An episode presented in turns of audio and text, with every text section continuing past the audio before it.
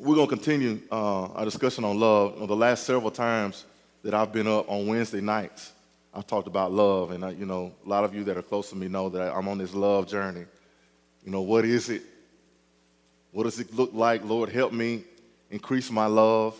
It's where I've been the last several months. So we're going to continue to talk about that. Um, but first, I want to look at unity real quick. Uh, on, on Sundays, I've been talking about unity. So I just wanted to pull a verse, a few verses here and look at unity just for a moment. Acts chapter 4, 32 through 35. I've been all in Acts last couple of weeks, and ironically, we're, we're heading up to uh, what is Sunday? Who knows what Sunday is? Pentecost Sunday, right? We're praying for the Holy Ghost to move on Sunday. Hallelujah. Acts chapter 4, verses 32 through 35. And the multitude of them that believed were of one heart and of one soul. Neither said any of them that aught of the things which he possessed was his own, but they had all things in common. And with great power gave the apostles witness of the resurrection of the Lord Jesus, and great grace was upon them all. Neither was there any among them that lacked, for as many as were possessors of lands or houses sold them and brought the prices of the things that were sold and laid them down at the apostles' feet. And distribution was made unto every man according as he had need. So, again, in this passage of scripture, we just see another picture of unity being demonstrated by the early Christians. It was so powerful that nobody lacked anything. Nobody lacked. Let me know that when the Lord is present, there is no lack. Nothing, we don't go short when God shows up and manifests his power. So that's the power that the early Christians were walking in, and we see that power there. Where does the love come in, though? I don't think this type of unity can be accomplished without love. I think that's why we struggle sometimes getting to this point in unity, because we're love deficient. Not that God hasn't imparted love to us, just haven't activated it yet fully. This type of unity won't work without love. People will argue and complain and steal and so forth and so on. So, again, love is the key. Even when people are in the right place, working in their calling, kind of like we talked about on Sunday, even when those things are right, when you're in the right place, you're doing what God has called you to do in the church, in the secular world, wherever. If love is not a part of what you do and a part of that place, then you won't have the full unity that the early Christians exercised and saw the great moves of God. So it all, everything hinges on love. Our whole existence hinges on love. Now, before we talk about uh, what love looks like, I'm going to talk about how important it is. If you turn with me to the book of uh, 1 Corinthians, chapter 12. So we're just going we're just going to paint a picture tonight of, of love. What does it look like? 1 Corinthians 12, 31. Paul says, But covet earnestly the best gifts and yet show I unto you a more excellent way. Basically, what he says, if you look at some of those words in the Greek, do your word study, he says, burn with zeal or envy for the best gifts. And then he says, I'm about to show you what the best gift is. And then it takes us into chapter 13, which we know to be the love chapter. He says, burn with zeal or envy. Now, 1 Corinthians 13 and 1. Though I speak with the tongues of men and of angels and have not charity, love, I am become as sounding brass or a tinkling cymbal. Verse 2 And though I have the gift of prophecy and understand all mysteries and all knowledge, and, and though I have all faith, so that I could remove mountains and have not charity, love, I am nothing. The last verse for the moment. And though I bestow all my goods to feed the poor, and though I give my body to be burned and have not charity, love, it profits me nothing. We'll go back. We talk a lot about the baptism of the Holy Ghost uh, in our church, or the evidence of speaking in tongues. Yes, we are a Baptist church that believes in tongue talking. You found it. we talk a lot about that and about the power that comes with the baptism of the Holy Ghost. But Paul basically says this you could talk in tongues all day long, but if it's not founded in love, you're just making noise. As they say in our culture, you're just bumping your gums.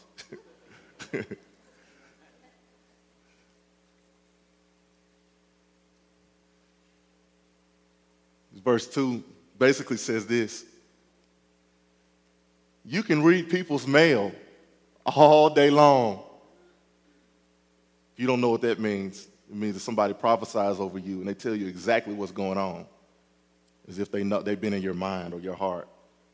You can do that all day long. You can understand all the truths that God has for you to know and live in all God's wisdom and His knowledge. You can have faith to move this hill that this church is planted on right now. But if it's not founded in love, Paul says, he says, I am nothing. He doesn't say that I'm, I'm wasting my time or, or, or, it's profitless. He says, I am nothing. Although I can do that, I can be the greatest Christian. Verse 3. I can give everything I have away, give my last penny away. He says, I can literally die for the cause of the Lord, give my life.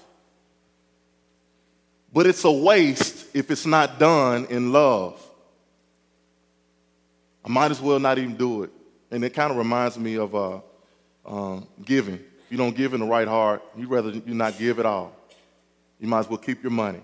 So that's what, he, that's what Paul is trying to impress upon us is the importance of love. Again, everything we do in our lives as Christians hinges on love.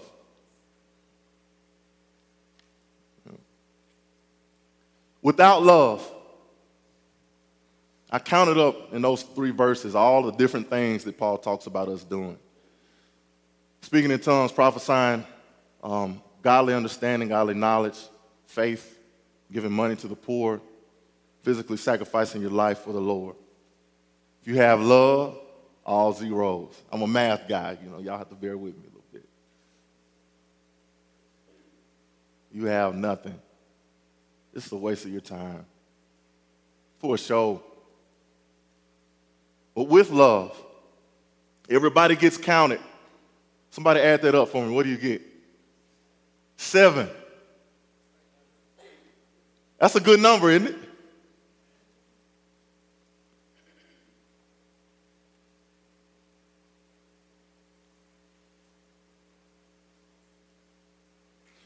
There's perfection that comes with the love of God.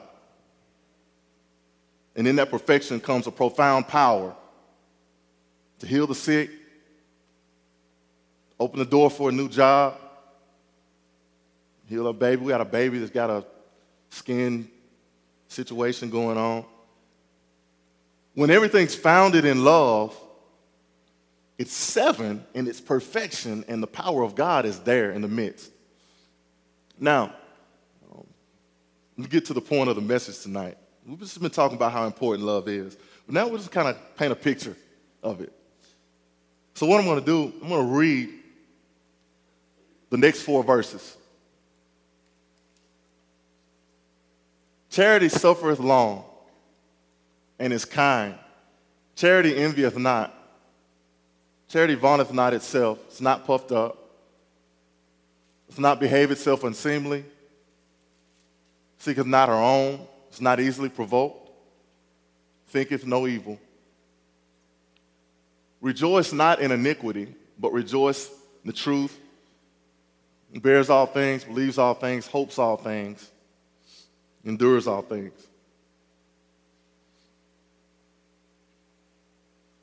And the next several slides, I just kind of summed up what Paul was saying in those verses. You know, y'all know I love the King James Version, so I have to kind of break it down a little bit.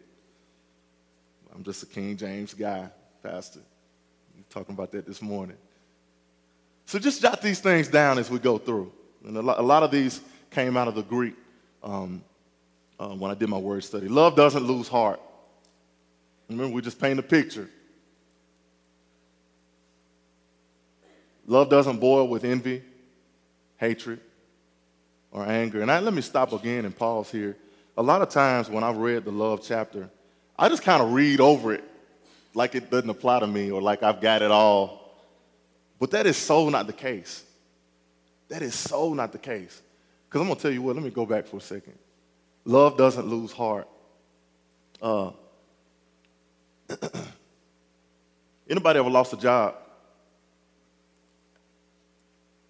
and then couldn't find one real quick? real easy to lose heart when you're in a situation like that.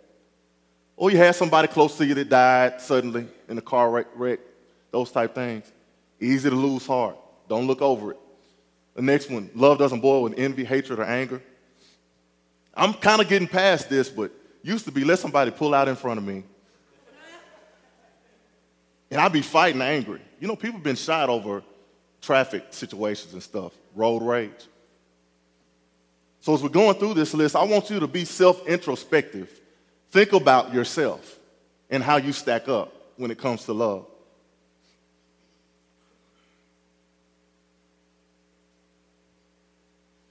Love doesn't boast about itself. Love doesn't hold itself up. It isn't proud.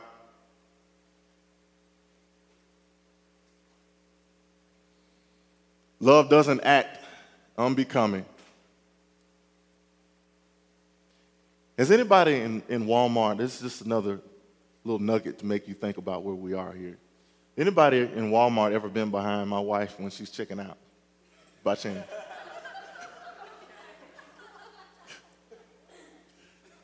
she's a great, she, I mean, she does a great job. I'm going to get it, and I know it. It's already out there. I can't take it back now. But she, my wife does a great job because we, we, we're on a pretty tight budget. So she does a great job with coupons and those things. She doesn't care who's behind her in line. It's all about her taking care of her family. But if you've been behind her before, and I've been with her a few times, people don't like to wait. Sometimes people act unbecoming in the store. Have you ever been witness to that before? I'm not saying it's anybody out here, but just saying. Love doesn't act unbecoming. Still paint a picture, y'all. Look closely. Love doesn't irritate, provoke, or arouse to anger. Any parents in the house today? I'm gonna leave the kids alone for a while. Any parents in the house? Raise your hand if you're a parent. That would never be any of us, would it? We've never done that to our kids, have we? We're not always right as parents.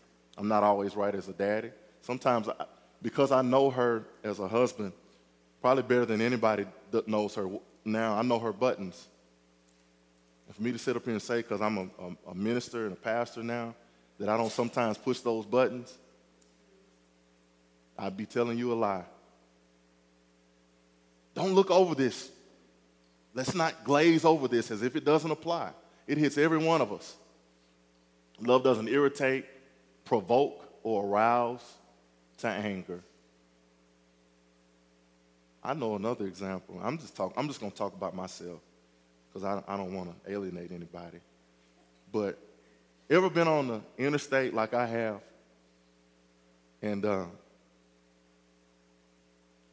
somebody gets too close to your bumper? It's 75 miles an hour or dang yeah, I speed sometimes too. Uh, anybody ever been on your bumper? Flash the lights at you. And your foot kind of slips over and taps on the brake pedal. That's provocation right there.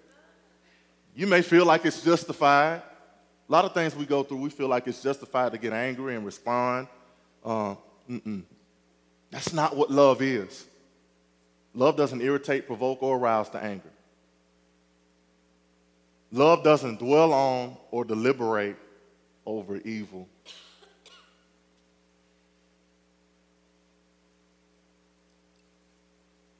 Love doesn't rejoice in habitual and perpetual sin.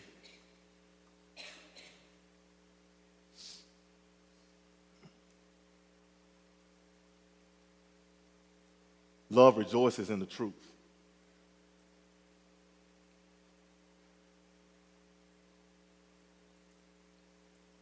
The Bible says the truth should make us free.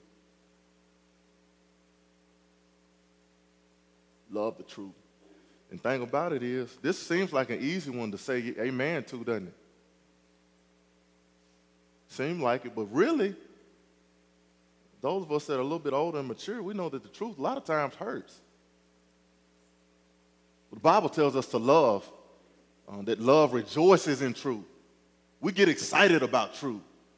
A lot of times we don't want to hear truth coming because it cuts. Cuts hurt. Love endures. Doesn't quit. I'm quitting on my child because they dropped out of college. I'm not going to quit on them because they screwed up 15 times. I said that word again. 15, because they messed up 15 times. I'm not going to quit on them. She's not quitting on her husband. You could have quit the church. Threw your hands up. That's not love, and that's not what you're showing. You're showing love. Love remains confident in any situation. Is Larry in here by chance? Larry Smith, one of our deacons. Larry's not in here. He's with the children. I'm going to say this, and uh, hope I'm not getting out of order, but Larry, uh, Larry got laid off from a wonderful job working in the banking industry here in town. Been out of work for a good while. Um, now, he may tell you something different, but everything that I've seen about Larry uh, says that he's remained confident. And it's tough on a man when a man loses their job. Because the Lord puts something in us to make us want to make sure our family's taken care of and covered. Larry hadn't lost confidence. That's what love is in any situation, not just the easy ones. Love never lets go. Love that song we sang earlier Your love never fails, never quits. There's another song we sang here. Um, I don't know if this is the right title, but you'll know it. Um, you never let go. Oh no, you never let go. Through the calm and through the storm. Every time we sing it, I tear up and cry. Because Jesus never let go of me.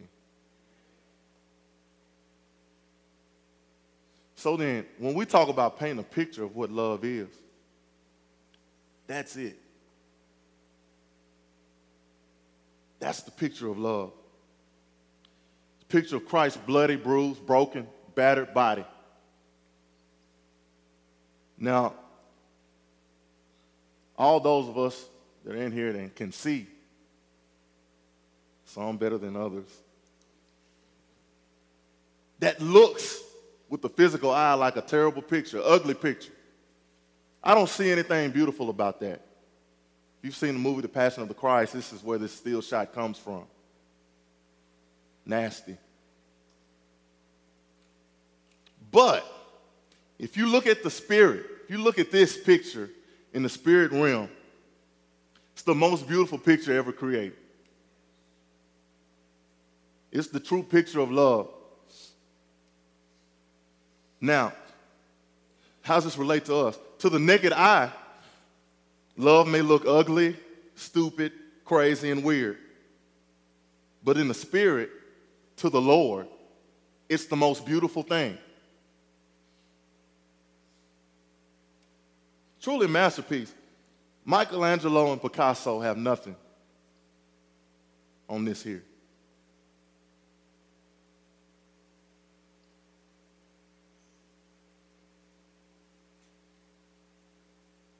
Mark 8, verse 34 says this.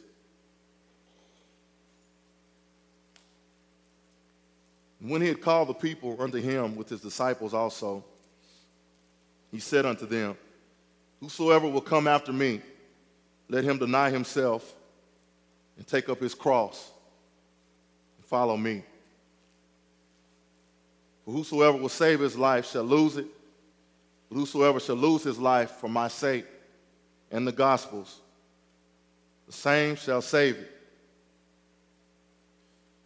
Jesus tells us that everyone that follows him in this Christianity that we all claim has to take up his or her own cross. And the love that I've been talking about, I haven't presented it this way before. But it's not a physically pretty thing. Naturally, love is ugly. It's hard. It's painful. But the harder it is, the prettier it looks in the spirit realm.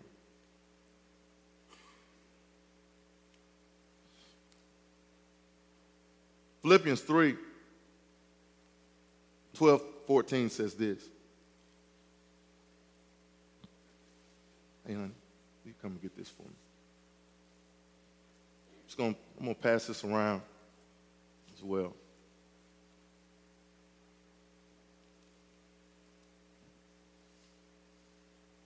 Paul says this, this is another familiar passage to a lot of us. 3 and 12. Not as though I had already attained, either were already perfect, but I follow after, if that I may apprehend that for which also I am apprehended of Christ Jesus. He says, Brethren, I count not myself to have apprehended. But this one thing I do, forgetting those things which are behind and reaching forth unto those things which are before, I press toward the mark for the prize of the high calling of God in Christ Jesus.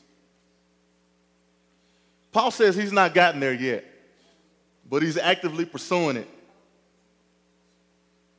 He hasn't become the full picture of perfection yet. This is perfection right here. It's not making it, it's not the American dream. Husband, wife, two kids, two unpaid for cars, and a house that's mortgage for $200,000. Nice clothes. This is perfection.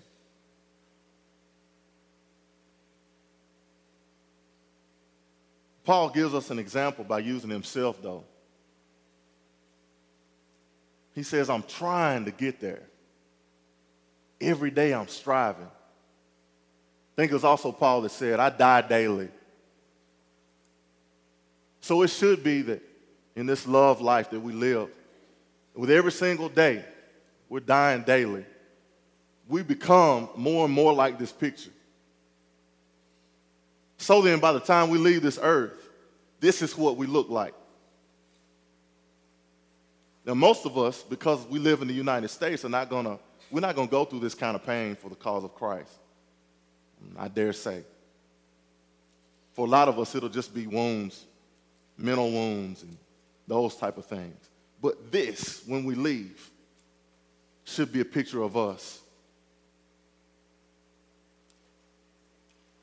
Heard Creflo Dollar say uh, one day this week, Judy, this is what I was telling you the other morning. Uh, a lot of times as Christians, we want to, we want every day to be smooth. We don't want any opposition, like we're racing or something. We want every day. We don't want anything in our way. Every door is supposed to swing open. Nobody should ever oppose us. No conflict, smooth sailing. But he said something interesting. He said, he said, if there's no conflict, if there's no struggle, then there's no growth.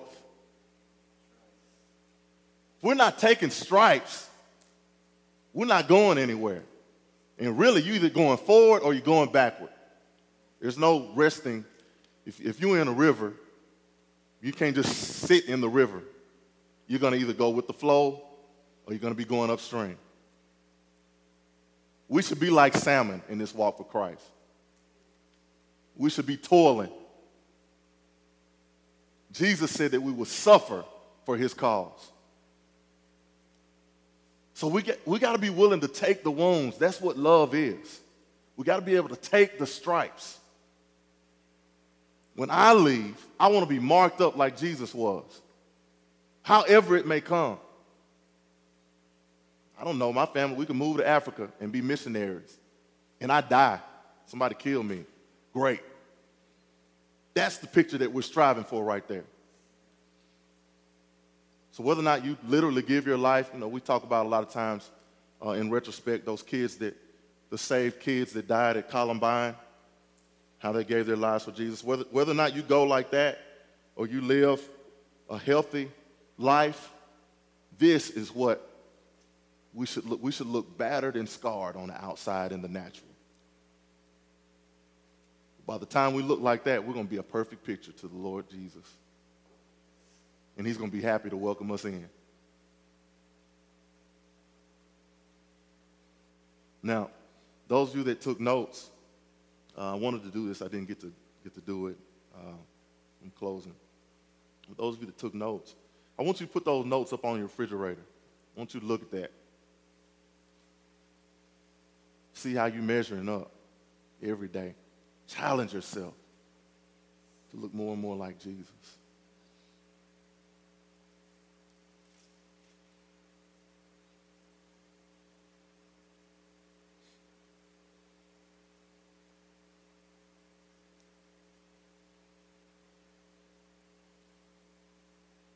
There's a song that uh, came to mind, and I'll close with it. I kind of changed it up. And y'all sing with me once you realize the tune. Just ask you close your eyes for a moment.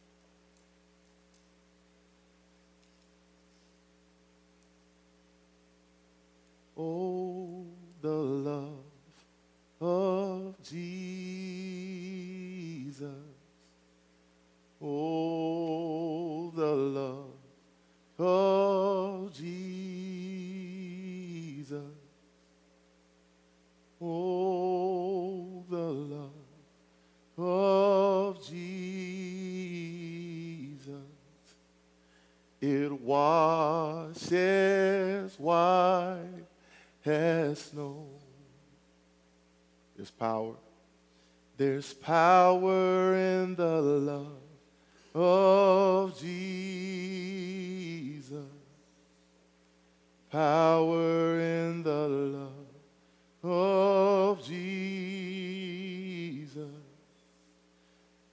Power in the love of Jesus. It washes white as snow. God, I just thank you. I thank you for your sacrifice of your son, and I thank you, Jesus. Thank you that you've given us a perfect picture of what love really is. You've given us something to strive for, and it's attainable. For that, I say thank you. But Lord, going forward, I ask for strength for myself and everybody that's under the sound of my voice. Uh, our senior pastor, our youth pastor are not here with us right now, and their families as well.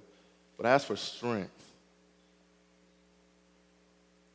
to pick up our cross and carry it, to die daily, to seek to serve you and others more than we seek to serve ourselves.